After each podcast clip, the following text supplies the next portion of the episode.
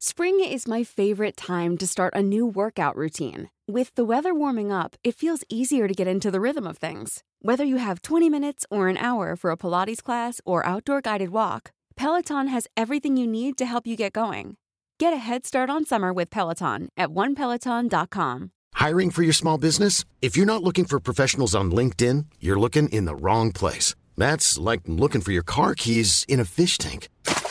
LinkedIn helps you hire professionals you can't find anywhere else, even those who aren't actively searching for a new job but might be open to the perfect role. In a given month, over 70% of LinkedIn users don't even visit other leading job sites. So start looking in the right place. With LinkedIn, you can hire professionals like a professional. Post your free job on linkedin.com slash people today. Everyone knows therapy is great for solving problems. But getting therapy has its own problems too. Like finding the right therapist, fitting into their schedule, and of course, the cost. Well, BetterHelp can solve those problems. It's totally online and built around your schedule. It's surprisingly affordable too. Connect with a credentialed therapist by phone, video, or online chat, all from the comfort of your home. Visit betterhelp.com to learn more and save 10% on your first month. That's BetterHelp H E L P.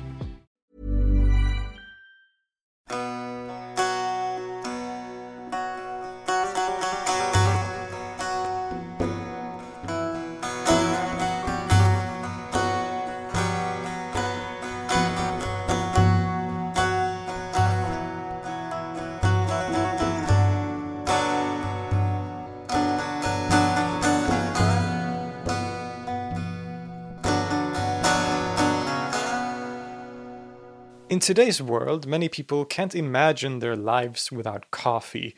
Starting the day with a cup of the black caffeine filled brew is a given part of the daily routine.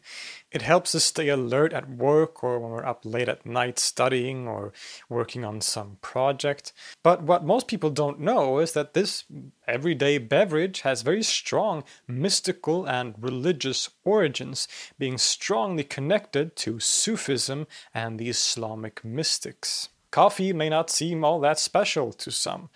I'm not much of a coffee drinker myself, I prefer tea, but the history of coffee is definitely very interesting whether you like to drink it or not. Coffee is made from the coffee bean, which is actually the seeds of berries that grow on the famous coffee plants. Uh, these beans originate in Ethiopia and have been known and probably consumed by the local population for a long time, even though there is no actual direct evidence for this. So, technically, the history of coffee begins here. But at this early time, the coffee bean was actually chewed on.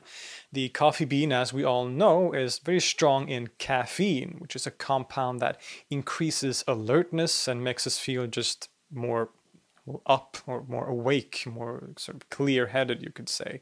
Technically, caffeine is actually classified as a psychoactive drug, and its effect can be quite strong. Um, and just chewing on the beans themselves, as the Ethiopians probably did, obviously has this same effect. But coffee doesn't become a beverage until much later. It isn't until the coffee bean reaches the Arabian Peninsula, Yemen, on the southern tip of the Arabian Peninsula, that it starts to be brewed into an actual drink, into a beverage. We're not entirely sure when coffee reached Yemen, but the earliest evidence is from the 1400s, so we know that it existed at that point and perhaps earlier than that as well. And this is when coffee's relationship with Islam and Sufism really starts. One popular theory is that coffee was actually introduced to Yemen by a Sheikh Umar ash-Shadhili, who belonged to the Shadhili Sufi order. But regardless of the actual story, what is certain is that the Sufis in Yemen very quickly realized that this new beverage was very useful for their mystical practices. The Sufis, who are often referred to as Islamic mystics, are known for their characteristic rituals and practices. They did and still do often gather together in sessions called Hadra, where they will take part in various forms of very intense devotion to God, from praying to meditating, listening to and playing music, and the most characteristic ritual, which is known as dhikr or remembrance. In dhikr, the names of God or certain phrases are repeated for very long periods of time, and the practitioners will often enter a kind of trance or ecstatic state, at least ideally, that's what you want to achieve. Now, these mystical sessions often go on for very long periods of time and also often take place at night as this can be very challenging and tiring, of course, the Sufis of Yemen realized that the very strong uh, caffeine effect of coffee was very useful to stay awake and alert during their long dhikr sessions at night. Now, as a result of this, the coffee completely exploded in the region. It became a kind of Sufi drink that was used in mystical practice and quickly then spread across the entire Arabian Peninsula. But at this time, it was almost exclusively used to improve spiritual and mystical practices. It was only later, with the arrival of the Ottoman Empire, that coffee eventually spread to other regions in the Middle East and eventually beyond. By the year 1600 or so, coffee was widespread across uh, multiple continents. It was at that point had reached Europe and India and many other places. Even as it spread, it was still used primarily at first by Sufis in their mystical practices, used in a very practical sense. But as it spread wider and time went on, a lot of people also started to actually enjoy the drink itself. Uh, it caught the attention of people who just liked to drink it without any other kind of uh, practical uh, usages for it. And so coffee houses were opened across the Ottoman Empire where people could gather, drink coffee, and discuss things with their friends, things like politics or, or religion or any subject really. We eventually saw similar developments in Europe, and in both of these regions, there started a huge debate on the permissibility of drinking this black beverage. In the Islamicate world, in the Ottoman Empire for the most part, jurists and sultans debated whether coffee was permissible under Islamic law. This was partly due to more directly religious questions. Coffee obviously had a psychoactive effect on people, and so obviously questions arose as to its similarity to other intoxicants like wine and, and whether or not it should be prohibited on, on that very basis. But another important factor in this debate was, of course, political. Some would say this was actually the main factor behind this whole debate.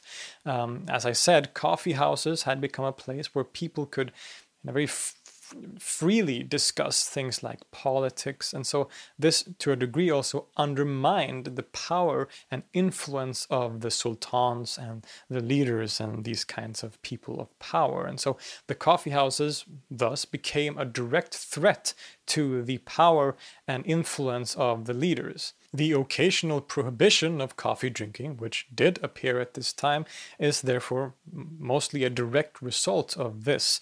Coffee was a direct threat to the establishment. And almost identical debates and situations also appeared in Europe at around the same time. But today, for the most part, we've all reached the conclusion that coffee is a okay, and with a very small number of exceptions, it is legal in most parts of the world. Now, tea actually has a somewhat similar story. All true tea, as it is called, comes from the same plant, the Camellia sinensis, which has its origins in China. This includes all the famous teas green tea, black tea, white tea, yellow tea, oolong, and so on. And as with coffee, the tea leaf was originally chewed in China, but later also started to be brewed with water, at least as early as the Han Dynasty. This is between 200 BCE to 200 CE. It is said that tea was originally pretty centralized or confined to the region of Yunnan, but the arrival of Buddhism in the region may have been an important factor in its wider spread across China. With the arrival of Buddhism in China through different Buddhist monks, tea quickly became an important part of religious practice for these Buddhists. Uh, much like the Sufis, the Buddhist monks would often sit in long periods in meditation, which was very tiring, very, very energy consuming. And so, tea, which also contains caffeine, albeit not as much as coffee, was a useful way to stay alert and awake during meditation, and also a way to recover after a long meditation session. And so, much like with the Sufis in southern Arabia, tea became an integral part of Buddhist practice in China at this time. So the Buddhist monks, as they spread across all of China and later into Japan and Korea, brought with them tea and thus helped facilitate its larger spread. Later, of course, tea became an integral part of Buddhism in China and Japan, not just for its helpful effects, but also in a kind of symbolic and ceremonial way texts written about the symbolic significance of tea, relating it to Buddhist and Taoist philosophies, uh, were written in the later periods, the Tang Dynasty, the Ming Dynasty, and so on. For example, we all know about the famous tea ceremony in Chinese and Japanese culture. The tea ceremony was developed in a context of Zen Buddhism, where the ceremonial preparation, sharing, and drinking of tea became a spiritual practice in itself, like a kind of meditation, if you will. Now, these practices still continue to this day. There is, of course, a lot more we could discuss when it comes to the religious or mystical dimensions of coffee and tea. Um, we in the West, we often like to believe that religion has its own little pocket in society that's separated from everything else, or indeed that we as a secularized modern society is free from influence by religion. But often, when we start to dig deeper into very mundane things like coffee, for example, which is something we drink basically every day, we start to realize that very basic things are strongly connected to religious traditions. Um, huge, uh, important, and, and, and significant parts of our lives that we don't realize are strongly connected to religious traditions, and we often don't realize this. The history and origins of coffee is strongly and intimately connected with Islamic mysticism or Sufism. Um, tea, in a similar way, would not have spread to our part of the world if it wasn't for the Buddhist monks and their mystical practices as well. So the next time you sit there in the morning with your regular cup of coffee, maybe remember that the whole reason you're having that experience is thanks to Muslim mystics and their devotional religious practices. I'll see you next time.